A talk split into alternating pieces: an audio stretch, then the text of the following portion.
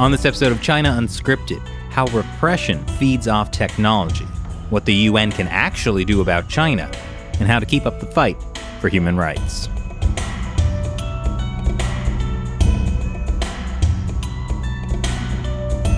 Welcome to China Unscripted. I'm Chris Chappell. I'm Shelley Zhang. And I'm Matt Canesta. And joining us today is award-winning human rights lawyer David Matas. David, thank you for joining us again. Thanks for inviting me. Of course. I want to congratulate you for recently winning the Global Humanitarian Leader of the Year Award for your work exposing organ harvesting in China. That's great news. Thank you very much. Yeah. And that was from the group Canadians in Support of Refugees in Dire Need. I assume they're not talking about Americans. Well, I'll leave that for you to decide. Okay. Very politic. Well, so obviously you've been talking, we know you on this show as the man who has been researching organ harvesting in China. But more recently, you've been very outspoken about the coronavirus and how the world needs to respond in the face of it. So what are some of the ways you think the world and governments around the world should respond to the coronavirus pandemic? The coronavirus, it presents a new problem, but it also impacts on old problems and in some cases exacerbates them. I think we see a lot of bigotry that's associated with the coronavirus, and a lot of that bigotry is not new, but it just develops a new vocabulary and a new form because of the coronavirus. And so I think we have to respond to the new forms the old bigotry takes. That's one facet. Another facet of the coronavirus is, of course, that there's a lot more shutdown, a lot less in-person contact, a lot more electronic contact. And the rise of electronic contact also imposes new problems like Zoom bombing and increased social media hate and the problems with social media and the internet in the terms of absence of control and as a factor for propagation of hatred is not new with COVID, but it's been exacerbated by COVID. So that as a result, we have to draw our attention or refocus or give our attention or give increased priority to the problems that the internet poses through the spying and false news and propagation of hatred that may have existed before, but assumes a new dimension with COVID. So those are a couple of things I would mention. Yeah, and there is a lot there. Obviously, as you mentioned, the internet being a forum for people to propagate racism and whatnot. Also, we've seen how the Chinese Communist Party has used the internet to spread false information about the coronavirus pandemic, that it came from Italy or from India or from America. So yeah, it's interesting that this is sort of bringing to a head a lot of issues that were simmering under the surface but never really got the attention they deserved. Yes, I think that's true. In particular, it really revealed how dependent the world is on China supply chains. People seem to be surprised that all of the personal protective equipment was made in China. Yeah, there's not only the dependence on supply chains, which is a problem for any country that doesn't produce everything internally. It's also, there's misrepresentation and shoddy workmanship, which is the second problem. Third problem is, there's use of forced labor in China. There's a problem of importing goods from China, particularly from Xinjiang, where there's a good chance that forced labor is being used. There's the unreliability of the Chinese commitments. There's the politicization of Chinese commitments. There's the false information. It's a whole sequence of problems. Well, let's jump into the forced labor a bit because we want this to be a fun podcast. Tell us a bit about what the latest we're seeing in terms of forced labor in Xinjiang and how that relates to products that are being exported. We've got a lot of anecdotal information. We've got satellite information. And we've got some reaction by governments. There's a proposed legislation which is going through Congress right now, where the goods from Xinjiang would be presumptive, actively produced by forced labor and therefore banned from entry, it's a rebuttable presumption, but there has to be evidence to rebut the presumption. And in Canada, actually through this group, the Canadians in Support of Refugees in Dire Need, I've made a similar request to the government of Canada that they, right now, the customs tariff says no goods by forced labor, that they presumptively state that from Xinjiang it is forced labor unless there's something to rebut that presumption. They have said so far they're not going to do that. They want to take directions from global affairs, and we're still pursuing that. But I think there's a widespread appreciation that this is a real problem in Xinjiang, and the question is what to do about it. Well, so going back to the coronavirus, my question is, we've really seen In your work exposing organ harvesting, a big problem has been the international medical community sort of taking China's side, being very in bed with the Chinese Communist Party. Mm-hmm. And that really came back to bite us in the coronavirus, like how we saw the World Health Organization. Wasn't there some study that if they had worked a little harder, if they got the Chinese Communist Party to actually be honest about what was happening a few weeks earlier, like 95% of this wouldn't have happened? Yes. Have you seen any kind of awakening in the medical community that maybe we shouldn't be trusting the Chinese Communist Party? There is I would say, a difference. I mean, we're dealing with different components of the medical community here. With organ transplant, we were dealing with the Transplantation Society. And the transplant profession, I would say, has been split on this issue about what to deal with China, with the majority or the leadership or many of it, unfortunately, taking the side of China or saying, basically, we're not going to investigate as long as they say they're going to reform, we're happy, and that's the end of it.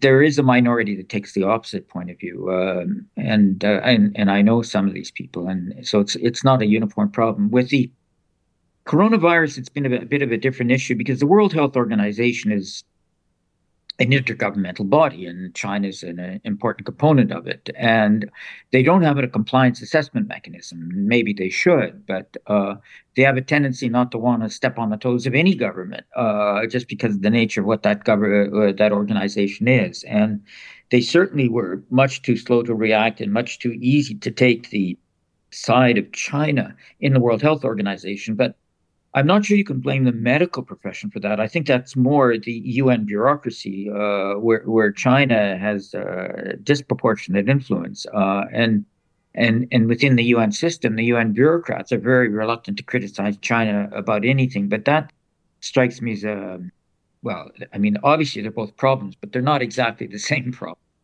True, and this is something that comes up a lot. I mean, China sits on the UN Human Rights Council. It's insane. And I hear this a lot from people, like, what can be done about China's outsized influence over the United Nations? I mean, they sit on the Security Council, so I don't know if there's anything that can be done, but it makes the UN kind of useless. I wouldn't say completely useless. And I mean, we went through this before with the League of Nations, where there was a tendency for countries to drop out because they didn't like what was going on. And it made the League kind of useless. The UN obviously is limited where you've got China, and I mean, it's far from the only undemocratic country that's involved. France. Russia's a problem, and Russia also has a veto in the Security Council, and there's many other countries that they don't present the same problem as China, but they're happy to go along with China because they support each other in terms of their non-democratic views, and there are some mechanisms that are useful. Within the UN, the expert mechanisms, although because they're independent from the geopolitical structure, the expert mechanisms, there's the theme mechanisms and the treaty mechanisms. China tends not to sign on the treaties or to exempt itself from anything in terms of compliance assessment, but the theme mechanisms are a lot more broad-ranging. China's tried to get involved through the Human Rights Council in deciding who would become the thematic experts. But they haven't completely distorted that system. So that system is sometimes useful. And also, I mean, you have the Universal Periodic Review, and you do have the opportunity at the Human Rights Council for all the member states of the UN to speak up, not just the members. And at the UN, you may not get the vote you want, but you can certainly say whatever you want. And nothing should prevent the democratic rights promoting countries from speaking up and saying about China the reality of China.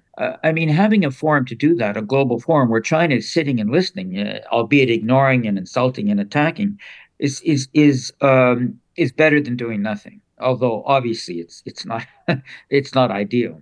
And there are all some of the international mechanisms, like the International Court of Justice. It's difficult to get there because China's opted out of most of the mechanisms. But the International Criminal Court offers some prospect. I don't know if you've been following, but the prosecutor produces annual reports of communications from whomever and responses. And there has been some communications about China.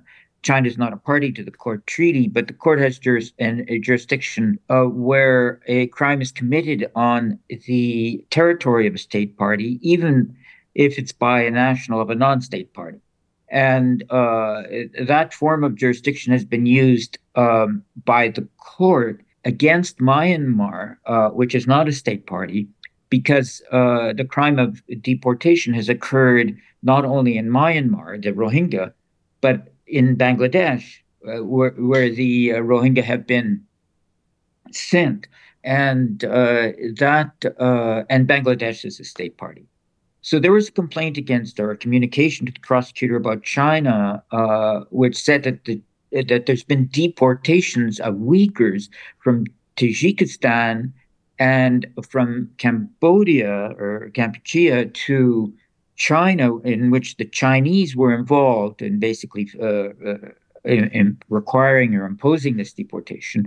And Tajikistan and Cambodia are state parties, and trying to get China prosecuted or the Chinese involved in this deportation prosecuted before the International Criminal Court. And the prosecutor said, basically, give me more detail, give me more information. So there is an attempt now to collect that information, and who knows, maybe it'll succeed.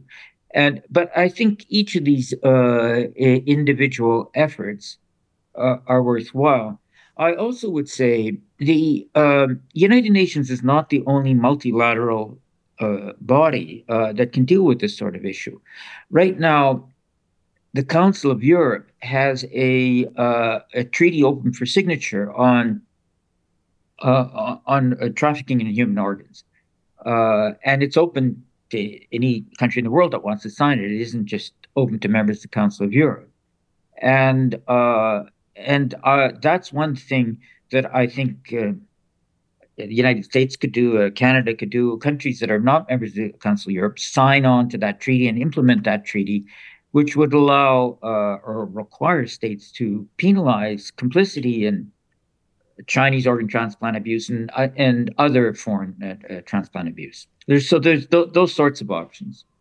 Well, so this international law kind of fascinates me, and this ties into a lot of what you've been doing. Like, there's been more and more evidence about organ harvesting in China coming up, the China Tribunal. I'm sure we'll talk a little bit more about that later. What can international law actually do to hold the Chinese Communist Party accountable, whether it's for organ harvesting or for making them accountable for the coronavirus pandemic? International law is not just applied in international instances like the International Criminal Court or whatever. It is also applied in local courts through universal jurisdiction laws, through Magnitsky-type listing legislation, through civil suits as well as criminal suits. I think that one thing that any country could do is apply its international law jurisdiction applied in domestic courts to deal with this sort of phenomenon, so that you could prosecute people in Canada or the UK or the US who are complicit in organ transplant abuse in China, that you could allow for civil lawsuits against people who set up the system or inflicted the system. You could name the perpetrators under the Magnitsky legislation so that they would be barred from entry, their assets would be seized. There's a wide variety of these sorts of options which should be, in my view, both considered and implemented. So that would also include penalties for a citizen of a country going to China to get organ transplant. Sure. I mean, you would have to set up a system so they knew what they were doing. Mm-hmm. But my own view is that the primary focus should not necessarily be the patients who may not be very well informed or thinking very clearly. Yeah. And are in a kind of a desperate situation. But you have to look at the people who facilitate this sort of because there's brokers, there's referring doctors. I mean, one thing that's very simple would be simply a compulsory reporting system so that you knew who was going and who was coming back. And we don't have that. I mean, we have some voluntary reporting systems, but I'm not aware of some countries are so small that they just know from who shows up at the hospital who's done it. But as far as I know, there's no country that has a compulsory reporting system, and it should exist. You know, you actually made a better defense of the UN than I've heard in a long time. So this is where international organizations like the UN can come in handy by being able to be a forum where these issues can be discussed, where at least some kind of statement can be made condemning actions that then can be used by individual countries to affect law. Yes, well, the UN is a lot better at setting standards than implementing them, and it's a lot better at articulating ideals than pointing fingers. And if you go to the UN to get them to criticize China, no matter how justifiable that criticism is, it's very difficult. But if you go to the UN and ask them to adopt a global standard of what should be done to prevent this or to do that, they're often quite prepared to do that. And the Chinese, as far as they're concerned, I mean, you know, when it comes to human rights, this is to a certain extent good news, is that everybody accepts it. I mean, the hypocrisy is the credit that vice gives to virtue. And China will not reject standards. They'll just say, I agree, fine, they're perfectly all right, we just aren't violating. So they're not an obstacle to, I would say generally, to overall acceptance of standards. They don't like reporting mechanisms, they don't like compliance mechanisms, they don't like enforcement mechanisms. But the standards themselves, they do not reject. And so it is sometimes useful to get the UN to do that. That's a really good point, actually, that, you know, internationally, human rights are considered important.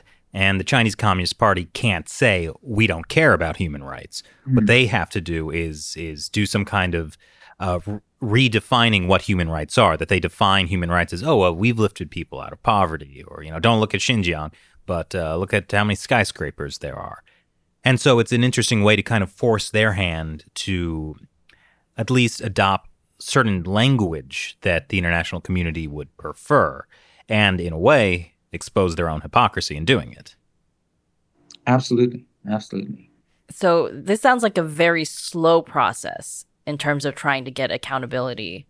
Yeah, absolutely. I mean, I've been working on human rights all my professional life, and which is relatively long now. And what I see over the course of the decades I've been working on it, that old violations disappear and new ones surface. I mean, when I started dealing in human rights, the phenomenon of Falun Gong didn't exist. The repression of Falun Gong certainly didn't exist. I mean, we see violations in Xinjiang that we used not to see, and so on. But on the other hand, some of the issues that I worked on have completely disappeared, like apartheid in South Africa. I was very involved in it, and it's completely gone. And or the problems of the Soviet Union. Well, the Soviet Union is disintegrated. The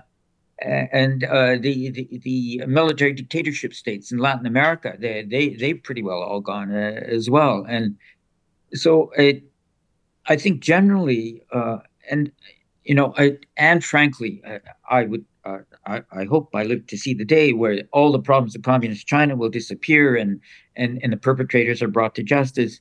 But I'm under no illusion that even if that all is resolved, there's going to be something else somewhere else, that the struggle against human rights violations is a never-ending struggle. It's not just slow, it's endless, because what you're dealing with is human nature. And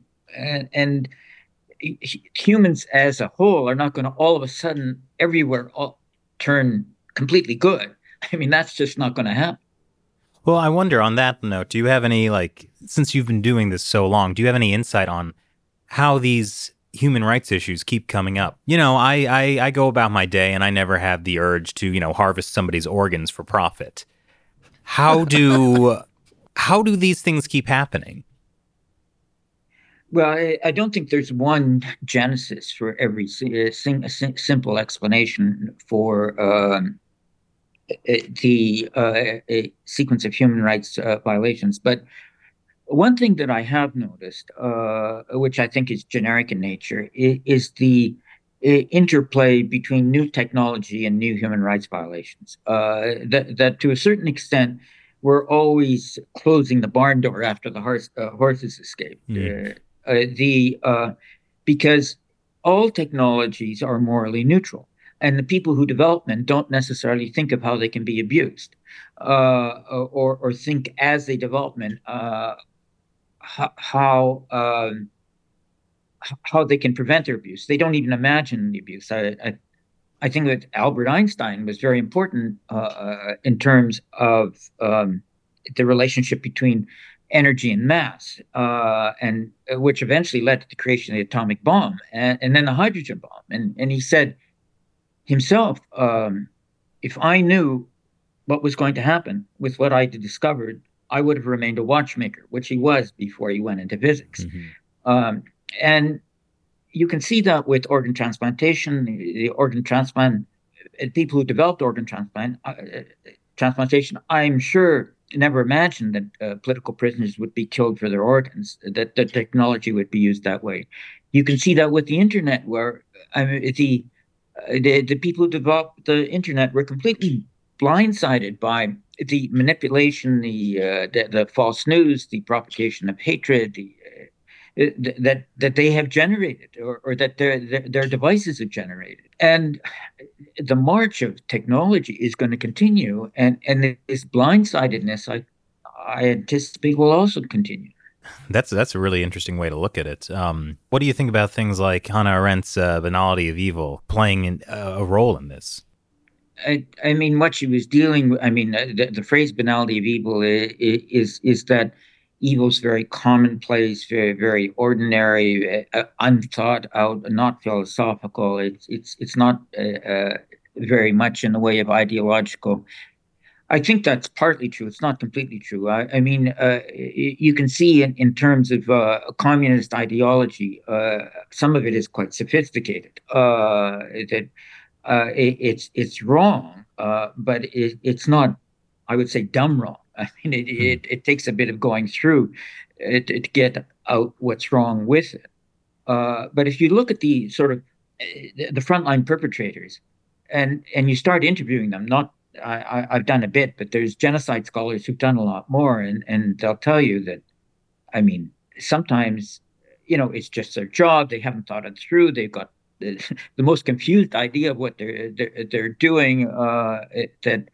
And so I think it's a combination of both. And I think it's worth addressing both. That I think when it comes to confronting these, or if you're engaged in preventive action, you have to both get the prevention down to a very basic level, but you also have to aim at a higher level as well, because there are people who are trying to set up the platform or the justification in a very sophisticated way. And you have to address both the sophisticated and the banal.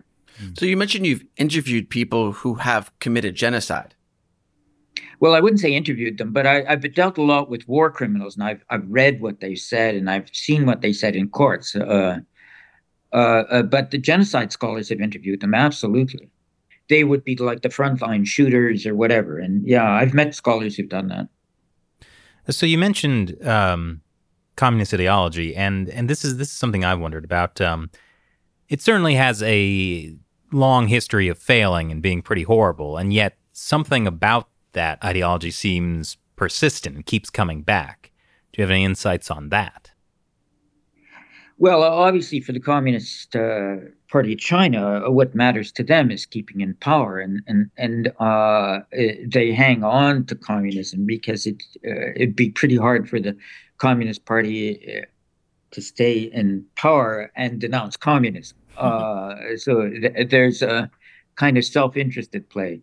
But there's this whole, for people, and there's also, of course, the fellow travelers, the people who feel they're going to benefit economically or their careers will advance if they somehow go along with the communist Chinese. But you did get people who are straight ideological committed, which are going back to Marx and Lenin and Trotsky and that whole ideology of anti-capitalism and oppression of the workers and this notion that Marx and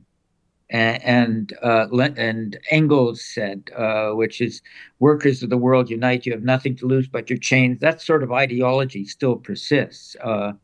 And you see it in a lot of different ways, in a lot of different writings continuously. And it feeds off, to a certain extent, income inequality. What you see in the United States is a good example. There's huge variations in income where the economy has grown, but the minimum wage hasn't grown. There's these kinds of economic diversities and inequalities that attract people to the Marxist analysis. And obviously there's a way of dealing with that, both ideologically and practically, but it's just a facet of the kind of intellectual panorama in front of us with which we have to deal. Well, I hope this leads to something a little optimistic. But so you've been working on organ harvesting for that's optimistic for a number of years. How have you seen that change? Is this going to become one of those issues that you've worked on that disappears? Is it heading in that direction, or? Well, no. Not right now. I wouldn't say it's disappearing now. In fact, it's getting worse because. All right. What's happened is the repression of Falun Gong started in 1999. The large-scale sourcing from Falun Gong was a year or two later, 2000, 2001, and it was a result of the Chinese having in their jails a huge Falun Gong population. There was, when Falun Gong was first repressed. In 1999, the practitioners couldn't really understand why this was happening because it was and is a harmless set of exercises. It's like the government of India banning yoga. Why would they do that? And so there was a lot of demonstrations basically saying Falun Gong is good and, you just don't understand what Falun Gong is sort of thing. These demonstrations brought out hundreds of thousands of people who were mostly all arrested. And if they didn't recant and renounce and denounce their co-practitioners, they were kept in indefinite arbitrary detention. So this became a captive organ donor pool, but it was kind of static. There were continuing arrests over the years, but not in the same huge volume that there was in the early years with the original demonstrations. And so that this captive organ bank over the years, because the numbers that are being sourced were tens of thousands every year, the number eventually got depleted. Ugh. And so what we've seen more recently is that kind of depletion is being compensated for by Uyghurs, who become a new kind of filling in the gaps in the organ. Forced organ donor supply chain through the depletion of the Falun Gong. This has become possible again through technology because of the development of transplant technology, ischemic time, or the time of an organ outside the body, is greater now than it used to be. And when we started our work, China didn't have a national organ distribution system. Now they do. And so it's become a lot easier to do that. And of course, we've got a whole new victim population. There's also Tibetans and the house Christians in smaller numbers, although I don't know if you follow this, but the Eastern Lightning or the Church of the Almighty God, they've just come up with a recent report that's been dealing with this issue as well. And I think it would be very difficult for the Chinese system to get off this because it's financing the whole health system. It's not just a moneymaker, it's an underpinning, which is part of the reason China got into it just was the technology was available, but it was also the reason was they'd started sourcing organs from prisoners sentenced to death, and then because of international pressure, they kind of cut down on the number of death penalty cases, and therefore had fewer death penalty organs. And they shifted from, even though they use the communist name, they don't use socialism practically now. It's a capitalist economy with a communist label, and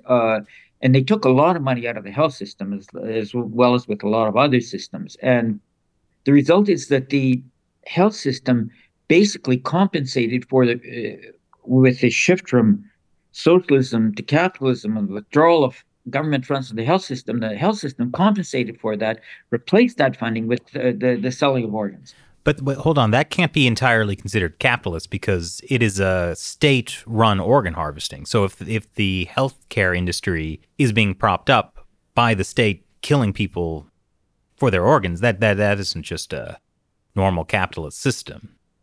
Well, I wouldn't call the Chinese capitalist system a normal capitalist system, far from it.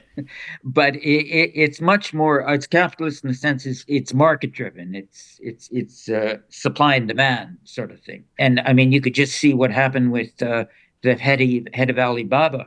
He could make as much money as he wanted as long as he doesn't criticize China. As soon as he starts criticizing China, he disappears. Mm-hmm.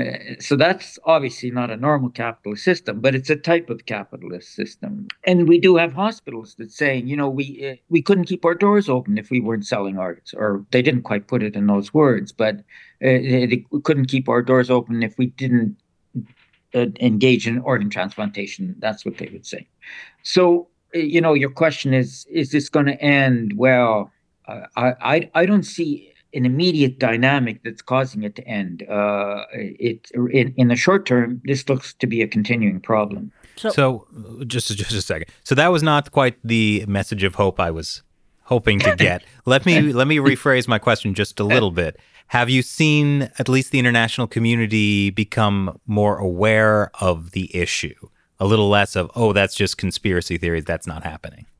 I want that message of hope. That didn't sound very convincing. No.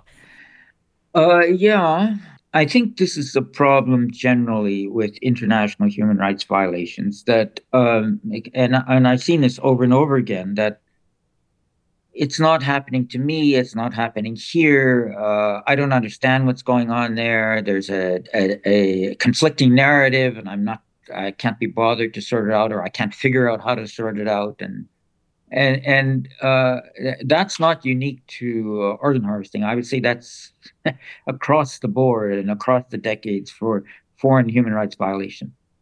But, if you're in China and you try to combat this problem, you're going to be a part of the problem. Gao Jisheng, who is a human rights lawyer in China, he says, you become a human rights advocate, you become a human rights victim. So it's only the outsiders who can deal with it, like myself. I have no political or financial interests in China. I have no family contacts in China. I have no personal interest in China, which on one hand makes me quite free to act, but for most people it also means, why should I care? And so I think the problem is generally mobilizing people to care about these violations.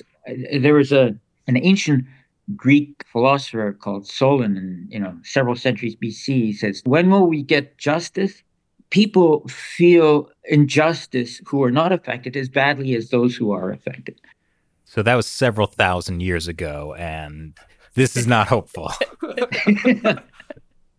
Well, as I say, we're dealing with I wouldn't say with Falun Gong and organ harvesting, that will end at some point. But in terms of international human rights violations, the issue is not, is it going to disappear? The issue is it going to get better or worse? And I would say in the organ harvesting field, at least internationally, it's getting better in the sense that there's increased recognition. There's attempts at in changing the law. I mean, some countries have changed their law, like Israel improved tremendously from sending almost everybody to sending almost nobody to China. Taiwan has actually moved very well in the right direction. There's a few other jurisdictions where you can point to and say, sure, there's been improvement, and others where there's attempts to improvement, but it's spotty. And eventually, my own belief is, and we can see this happening, there is a movement to a comprehensive avoidance of complicity with what's happening in China. But in terms of China itself, that remains to be solved. One thing that I found interesting is, because organ harvesting was associated with Falun Gong practitioners for so many years, and kind of Falun Gong wasn't really taken seriously in a certain way as like a human rights problem by like the wider human rights community, because it seemed so niche and hard to understand. Now with the Uyghur situation, like that's pretty much like the Uyghurs are kind of like the new Tibetans, in the sense that in the 90s, everybody was like, free Tibet, and like knew about that. And now you have even like the U.S. government saying that what's happening is a genocide in Xinjiang. So it's kind of more well known. Do you think as the Uyghur population becomes, kind of like, as you said, they're kind of replacing Falun Gong in terms of being the victims of organ harvesting, just because the Falun Gong numbers are dropping and the Uyghur numbers are going up? Do you think as the Uyghurs become victims of organ harvesting, that organ harvesting as a whole will become more well known about? Possible. One of the problems with getting wide recognition of organ harvesting is it's not visible. And the records are not available. Everything happens in a closed operating room. You've got perpetrators and victims, no witnesses. You get whistleblowers, but whistleblowers only provide anecdotal information. They don't provide you scope and statistics. The hospital records are not available. The government of China records are not available. There is, I believe, some freedom of access information law in China, but you can imagine how that works. In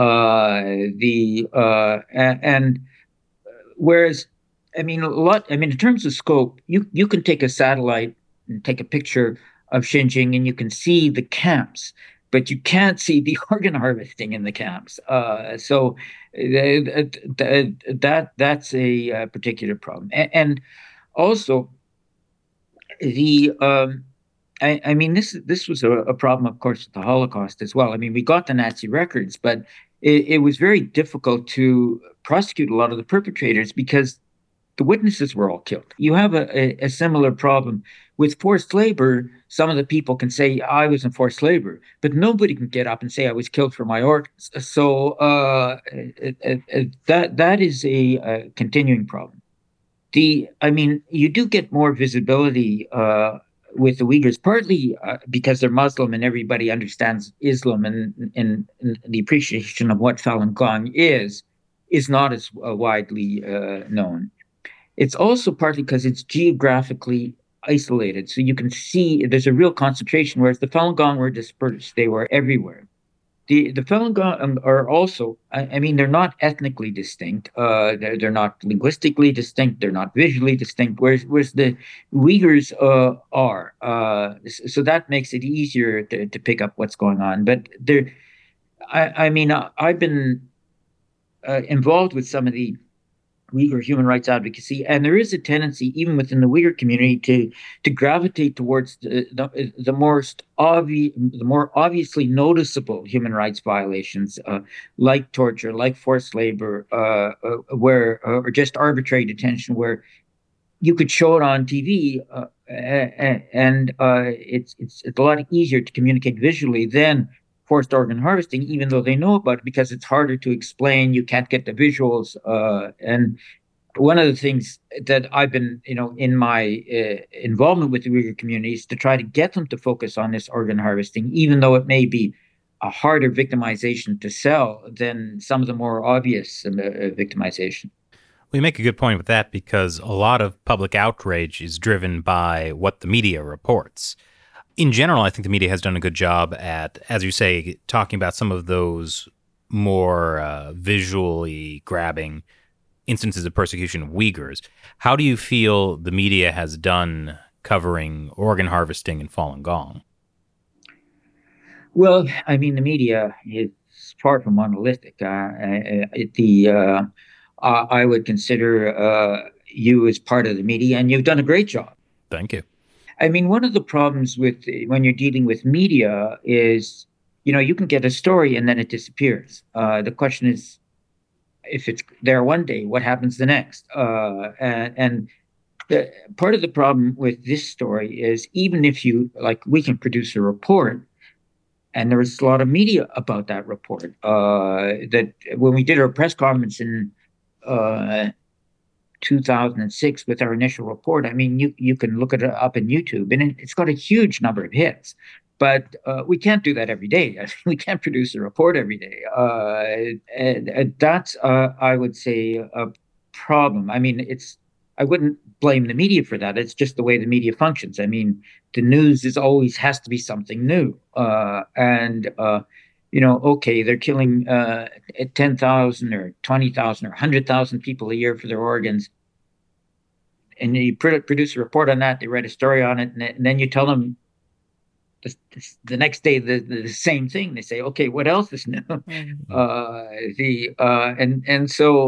I think that's part of the problem. But there is, of course, I mean, with the media, to a certain extent, they're interested in what their readership or viewership or listenership is interested in. And if people that they're communicating to don't care about what's happening in China because China is not where they are, and they don't know what Falun Gong is, and the media are going to react to that. And you do also get some media that are got business interests in China or want access to China for other reasons. I mean, China will evict reporters if they don't like the way they're reporting it. And for some people, that matters to them, having access to China. So they'll curb or tailor the coverage in order to get access to China. And so there's all these problems with it. Now, you mentioned that there's an issue of a lot of people not caring what happens in China, and you brought that up earlier as well.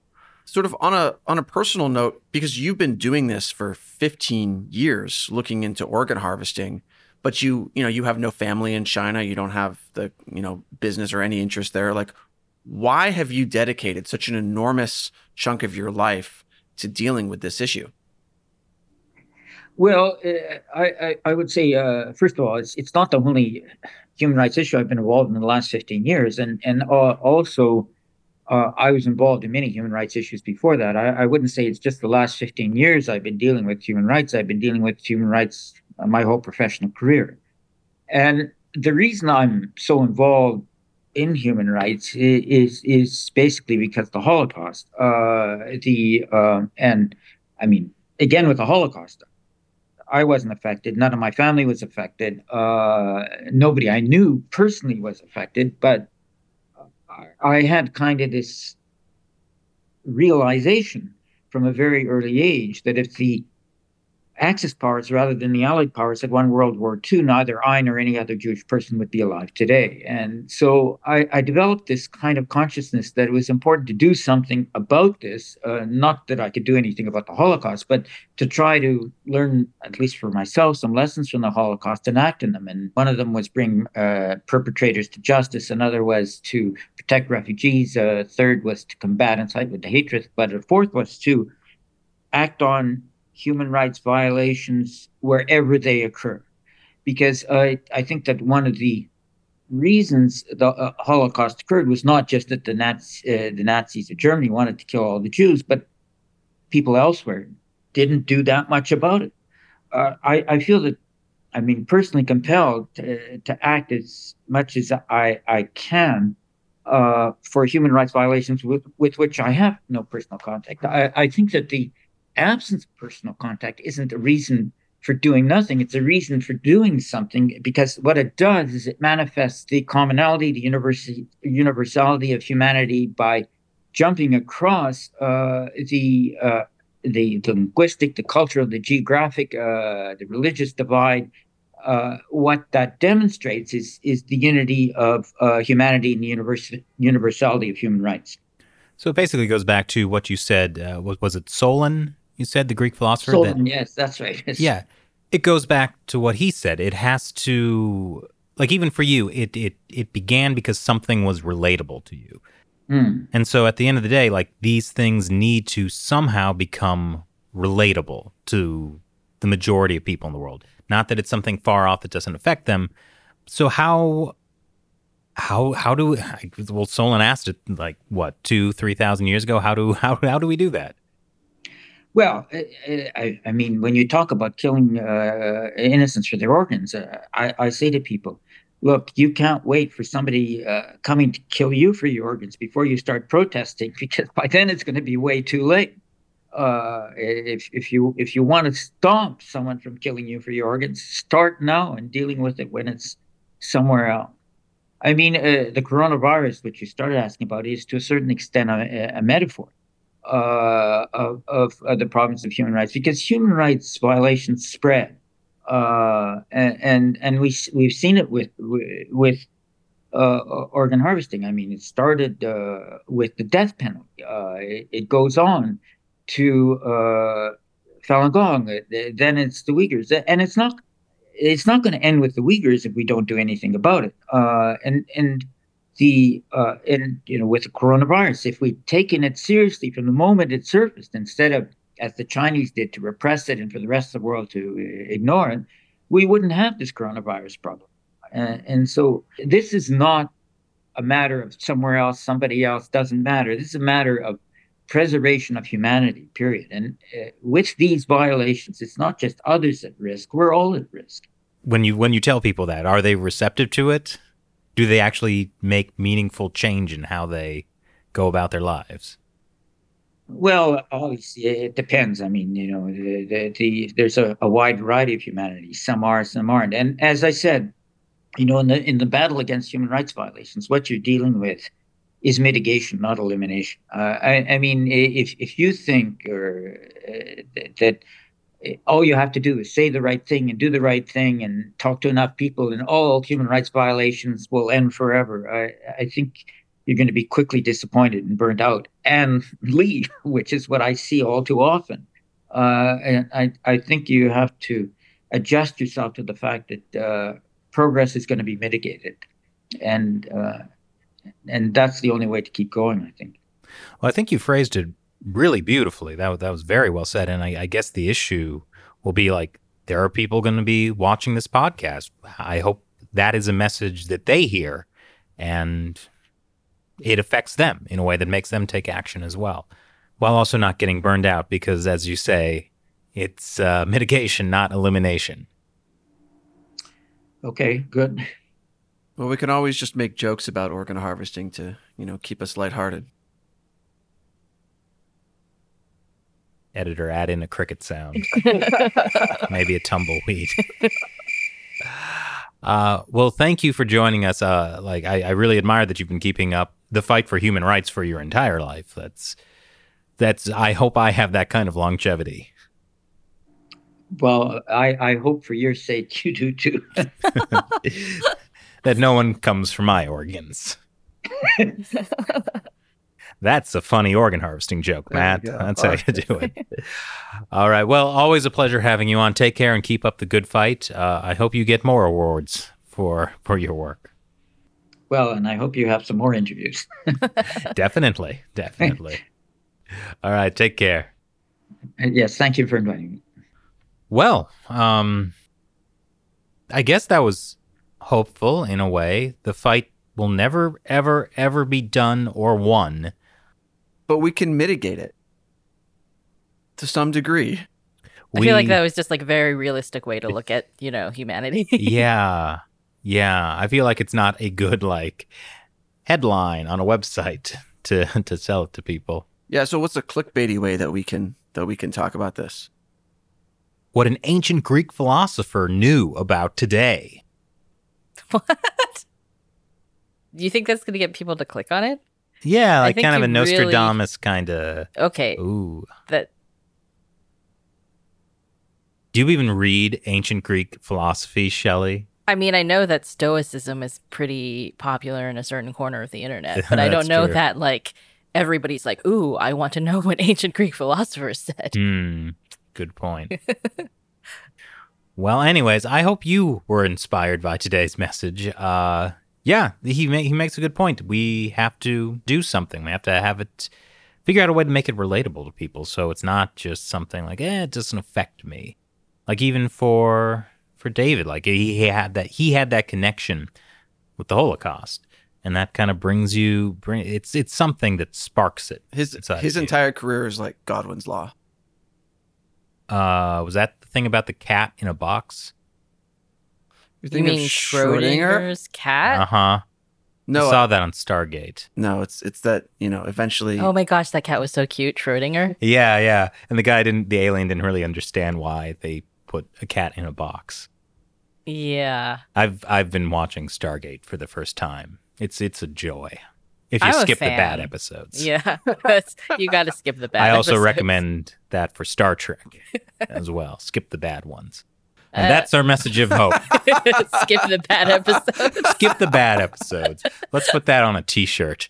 Thanks for watching China Unscripted. I'm Chris Chappell. I'm Shelley John. And I'm Matt Ganesha. And don't forget to skip the bad episodes. Every episode of China Unscripted is good. Just to be clear. Okay.